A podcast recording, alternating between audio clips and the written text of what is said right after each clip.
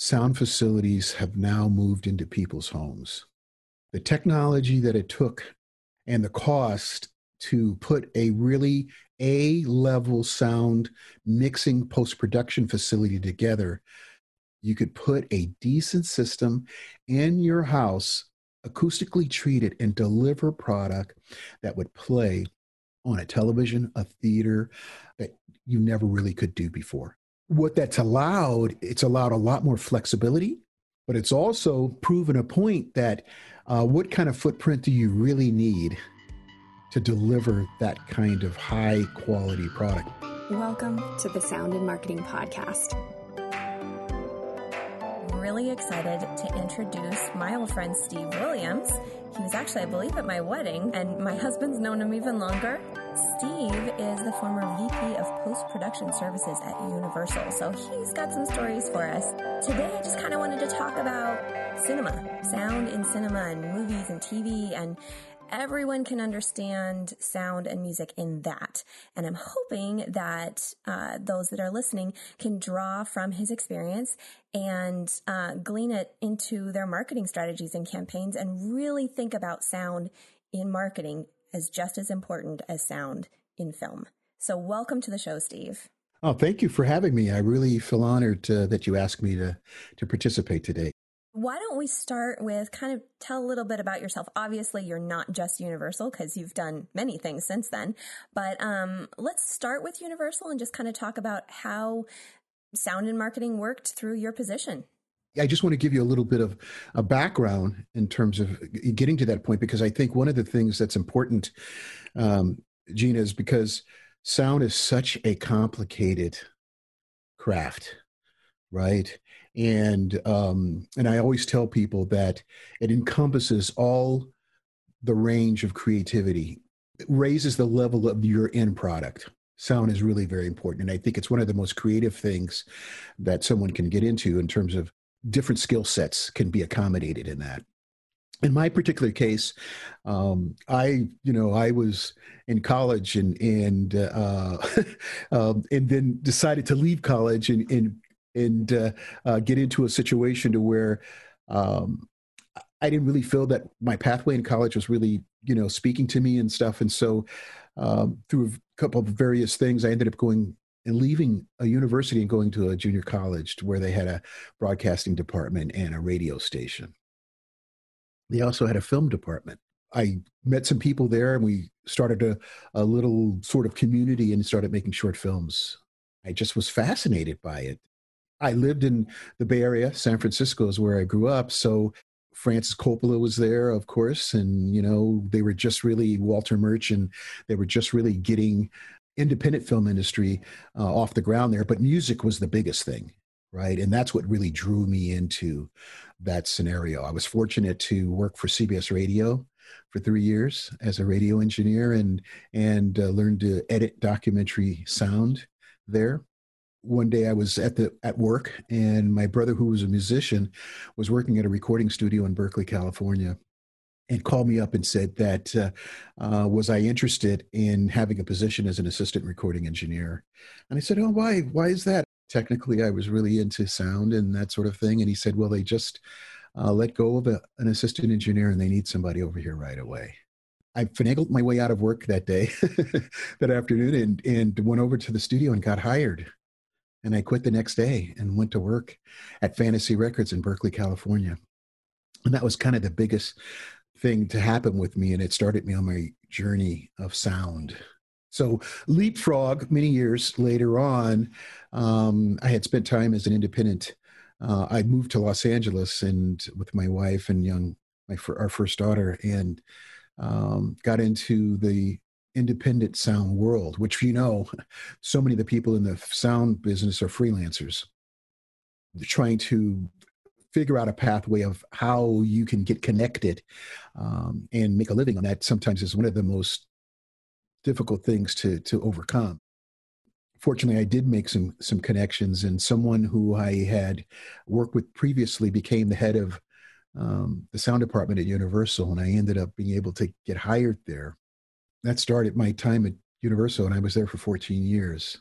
the sound department was huge. The, the major studios all had big sound departments. Uh, there was always an ebb and flow in the industry where it would ebb to independent sound houses, and then it would ebb back to in house studio sound departments. And this kept on going back and forth. But because as an independent, when technology changed, the studios could do it better to upgrade because they had more resources. But when sound was still rooted in um, really rudimentary sound tools, which was moviolas, you know, 35 millimeter film reels, uh, cutters, and all that sort of stuff, it was very easy for an independent to really exist because it was your skill and your time. But when technology started to change and computers became a part of the tool set, um, and the mixing facilities you needed to expand because you went from you know film mono three track three track into multi-channel sound. You needed really good technical departments and engineering teams to really put those things together. So kind of swayed back to the studios and they invested and started to build bigger departments. The, the next change that really came into that was um, home video right delivering products that people could watch in their home uh, you remember videotape and people would have uh, go rent videotapes. you know, everybody remembers the blockbusters and and the the um, what's the other one? The, the blockbuster and uh, all the com- yeah, right. That was a big one. I used to I go there all the time. Video, yeah. oh, you did? Oh, that's yeah. fantastic. Yeah, we would go there and and and because they had a large collection of of of old and archive tapes and mm-hmm. stuff like that. So we would always get those for when we needed them in old shows. But one of the things was is that, uh, and this is, it's it's kind of interesting to understand that trend because what happened was it was a side business even for the studios delivering product for the home TVs weren't sophisticated. Um, you know, the technology hadn't really um, gotten inside to people's home to where they embraced it, right? They could afford it. Uh, the movie experience was still the number one thing, delivering for the theater right and that's what really the studios were focused on and then on the side they had these little departments called home video which were ancillary where they because of the windows of product to get into the theater, um, they would be preparing product that would be come to the marketplace 90 days or more, depending on what the deal was for those things to get into the home. Little did we know that the pendulum would be changing. Mm-hmm. There was more emphasis on what was happening in the home, right? As the technology got better and people could enjoy a better listening experience in their homes to all of a sudden home video just blew up and became the number one part of it. Because uh, dvd sales remember that this is one of the other things dvd sales and that uh, what was it? There was uh, the, the, the was, i can't re- well well no what happened was is that the studios fought over format. Mm on, on DVDs, right? There was Sony and there was another one, and they invested a lot of money in their the different uh, formats. Once it became clear what the final format was going to really be, it got rid of videotape. Right now, we had hard DVDs, um, and then that became a whole nother thing. The skill set to deliver to home video became a lot higher, and they expanded their part their departments right to deliver home video one of the things, you know, that that became really interesting about it was that even though the cachet was still in the film side of the business, but the home video was getting more money because of licensing and they were starting to grow.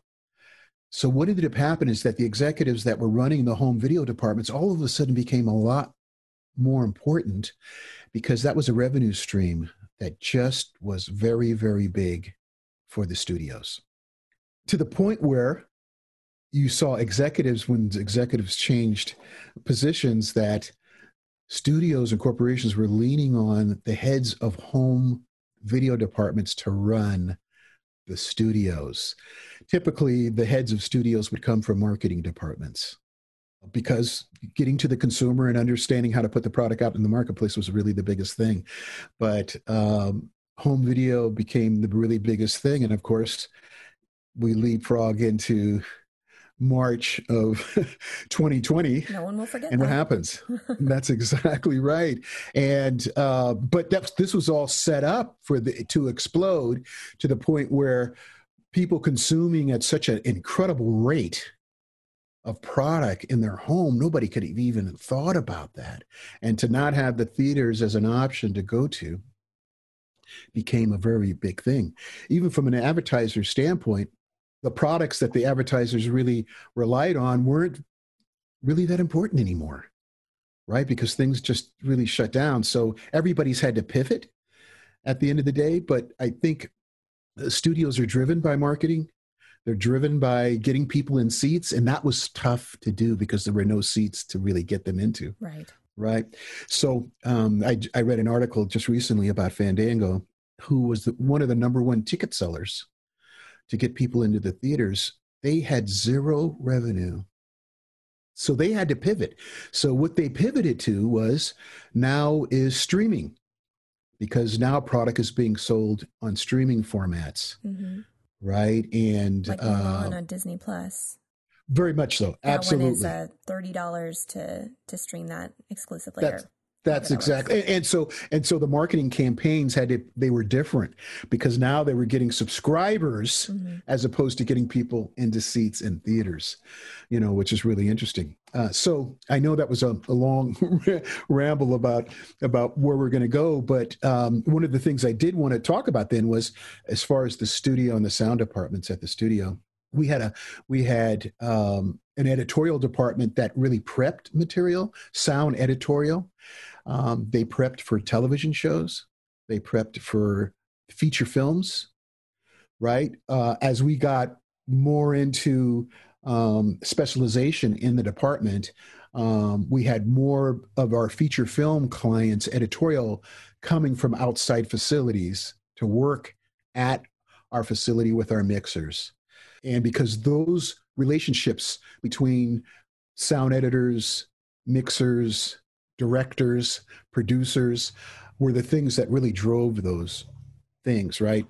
Whereas uh, television, uh, a lot of it came in house, right? There were uh, a lot of third party clients that came out of it, but our TV department was very big uh, because the studio was also a producer of content besides um, uh, also leveraging their facility for outside clients. So, um, we, I, at the time I think I was there, we were doing almost 40 shows a year wow. of, te- of television, and we had eight mixing stages just for television, three for feature films. Um, and then there was a small um, mixing mixing facilities for the marketing department. The marketing department it was so unique because first of all the marketing departments within studios are very secretive. They're very insular. There's a lot of strategy that goes on in terms of where they're going to be placing product in the marketplace. Of course this has all been turned upside down right now right? But uh, the tracking and in finding opportune times and the appropriate times to put something into the marketplace was the big deal. You know was it going to be this uh, like now right it would have been, we would have had a lot more horror movies in the theaters, right? Because of the Halloween and coming around Thanksgiving. But but it also was a lead up to our Academy Award time. So a lot of new movies and blockbuster movies were would be coming out right now because of the Academy James time Bond. to get attention. That's exactly right. That's not happening now, right? So that's really a, really whole big thing. But um, the marketing department had its own infrastructure and was insulated from the regular sound department.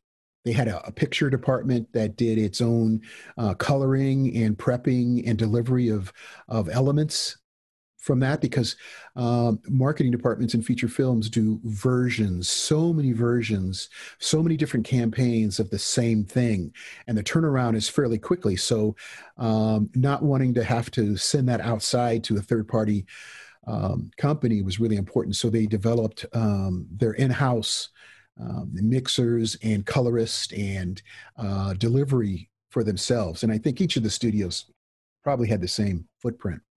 Marketing was completely different than, say, a television prep or a feature film prep. Uh, because the fast turnaround and you know getting product out into the different you know television feature films trailers radio all those sort of things there were so many different ways to deliver your content as they ramped up um, a release of a film it was quite amazing that how could you even keep track of it right? Which is which is pretty amazing. And a lot of times those uh, had small crews. You usually had a mixer and you had an editor right that would deliver that. And um, it was very specific in terms of um, how you took advantage of delivering a product in the marketing side of it because um, sound levels were really important because they usually your product fit in between uh, other content that was on either a radio or television show and you didn't want your content you wanted it to stand up. You didn't want it to sound lower. You didn't anybody want anybody to reach for volume and all. So people manage dbs and and uh, you know sound levels just really uh, you know uh, excruciating uh, but there was a theory, you know, to be able to say, you know, how you started something out, how it peaked out, what sound levels, dialogue levels that you uh, maintain were very, very important. And so there was always a constant monitoring of what it sounded where and what it sounded um, in, on other places and stuff. So here's a question. Um, because it sounds like the studios kind of have their own infrastructure and because they wanted to get their, their content out in the marketing world quickly. So they've got their own sound department and everything. With COVID the way it is, and as you and I are in the LA area and we're very familiar with film production has so many new standards to it. So for live shooting with cast and crew, like that can get pretty extensive. And even like a skeleton crew for a film is large. Um, for the studios and for the streaming services and for all of entertainment that's going forward, sound, I feel, is an opportunity that we could get more into animation and um, things that don't require, you know, like what was it? I can't remember what my husband was saying, but I think it was like a, a cut down crew for a small production could be like 40 oh, yes. or 45 people. Oh, yes. Um, mm-hmm. what is mm-hmm. the opportunity that you see with these establishments that are already in place? You've got the sound, uh, the sound crews there. Um, what about animation? What would be the next step with COVID and, you know, post COVID? Well, this is this is a good question, and and I it's another one of those things where I think the trend and how the workflows happened uh, started probably five or six years ago. And a lot of times, an event like this pushes something over the edge, and I don't think it'll ever go back. And in this particular case, I think for sound, um, in particular, was that sound facilities have now moved into people's homes. The technology that it took and the cost to put a really A level sound mixing post production facility together has come within the reach um, of the I mean, the high professionals, someone obviously that is doing very well, but even on the smaller scale, you could put a decent system in your house, acoustically treat it, and deliver product that would play on a television, a theater that you never really could do before. Nobody would ever think about that. In fact, most uh, marketing departments, the security level that existed at studios really wouldn't allow people to take work home right? Sound editors typically uh, always had the ability to do something at home, but there was uh, um, when the piracy uh, issue got out of hand, studios really implemented and instituted a lot of uh, controls to make sure that things would not get pirated, right? And rightfully so.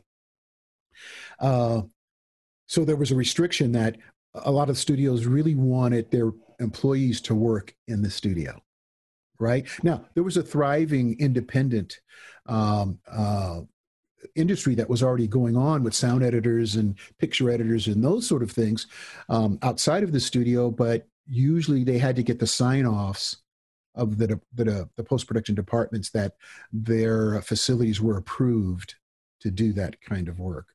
So what what happened was now all of a sudden you have this wave. I'm telling you, unbelievable. There are some incredible working facilities in people's homes mm-hmm. right now to be able to deliver this product.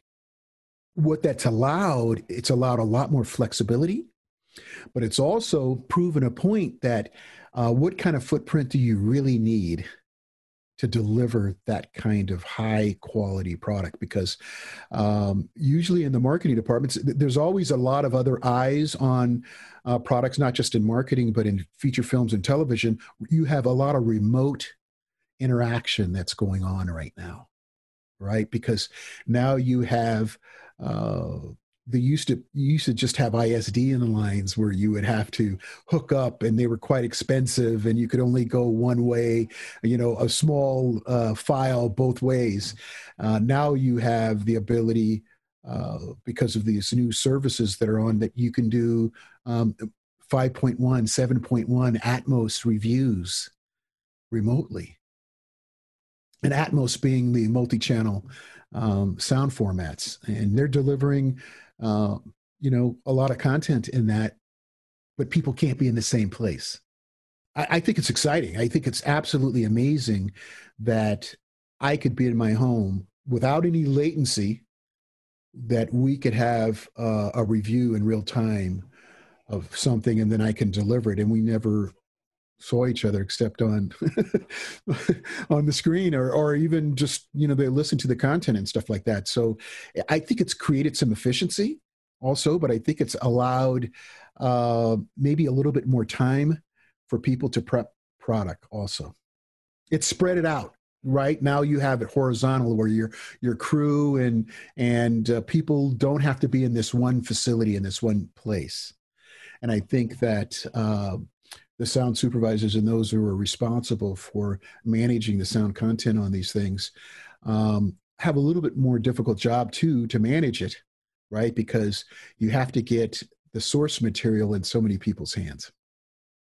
So that makes it um, tough. You have to have really good assistant editors uh, to keep track of things and stuff. So, well, we know a lot of good assistant editors. So, yes, yes. um, stemming off of that, I'm going off of my talking points because I think this is more interesting. Um, we both know the power of sound, the importance of sound. And I read something because of COVID, um, depression and mental issues of sorts are up like 700%. yes, they are. Yeah, I know. It's, I mean, everyone is touched by this in one way or another. Like, you don't have to be super stressed, but there's a difference in your life there's something raw and truthful in just the voice. And when you utilize voice first or sound first, there's something more emotionally engaging in that. And I wonder if now everything is going to the home and it's probably going to stay there for a while. Like personally, I'm not going to a theater for a long time. Um, but now that our cinema experience is in the home, what can we do? How can we be more sensitive through the sound that we put into movies and TV and podcasts and streaming advertising? How can we be more sensitive? How can we utilize that skill set? well, it's interesting because I, I, think this has always really been a discussion because um, making the end product a pleasurable experience for the consumer is really part of the part of the thing right? And and, and sound um, depending on the the genre that you're working in obviously is tells the story too right? But there is that bio physical side of it which is we hear we have ears uh, they have limits. It's like playing rock guitar on a concert standing next to three marshall amplifiers eventually you will lose your hearing right? And i think in this particular case too that that um, with the sophistication of playback equipment in people's homes delivering product into the home that is comfortable and sensible to listen to i think is very important.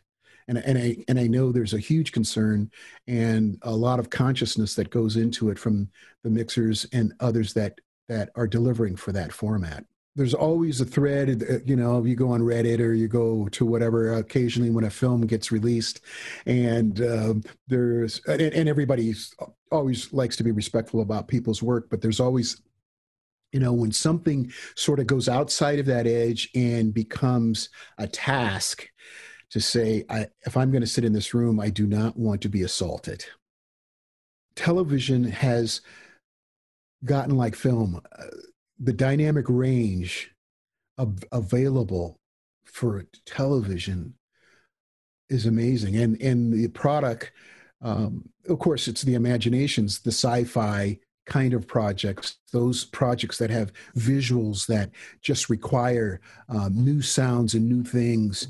Um, look at Game of Thrones as one example. I, who would have imagined how sound could work with those images to create believability for that? But um, I mean, the dragons and the the battles and all those sort of things, they still have to come into the home to where you can sit in your home with your family and enjoy it.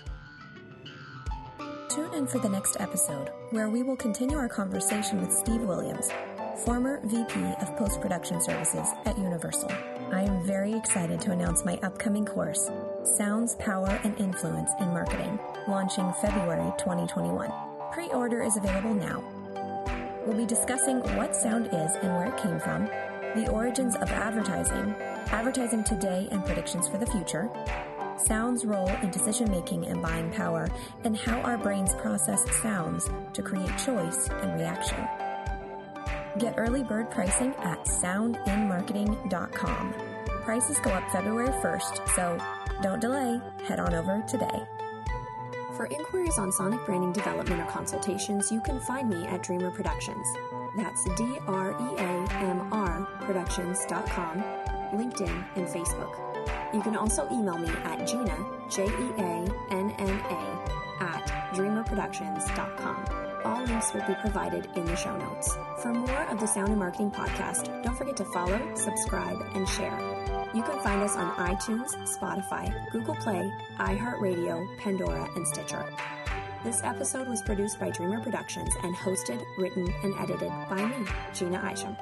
Let's make this world of sound more intriguing, more unique, and more and more on brand.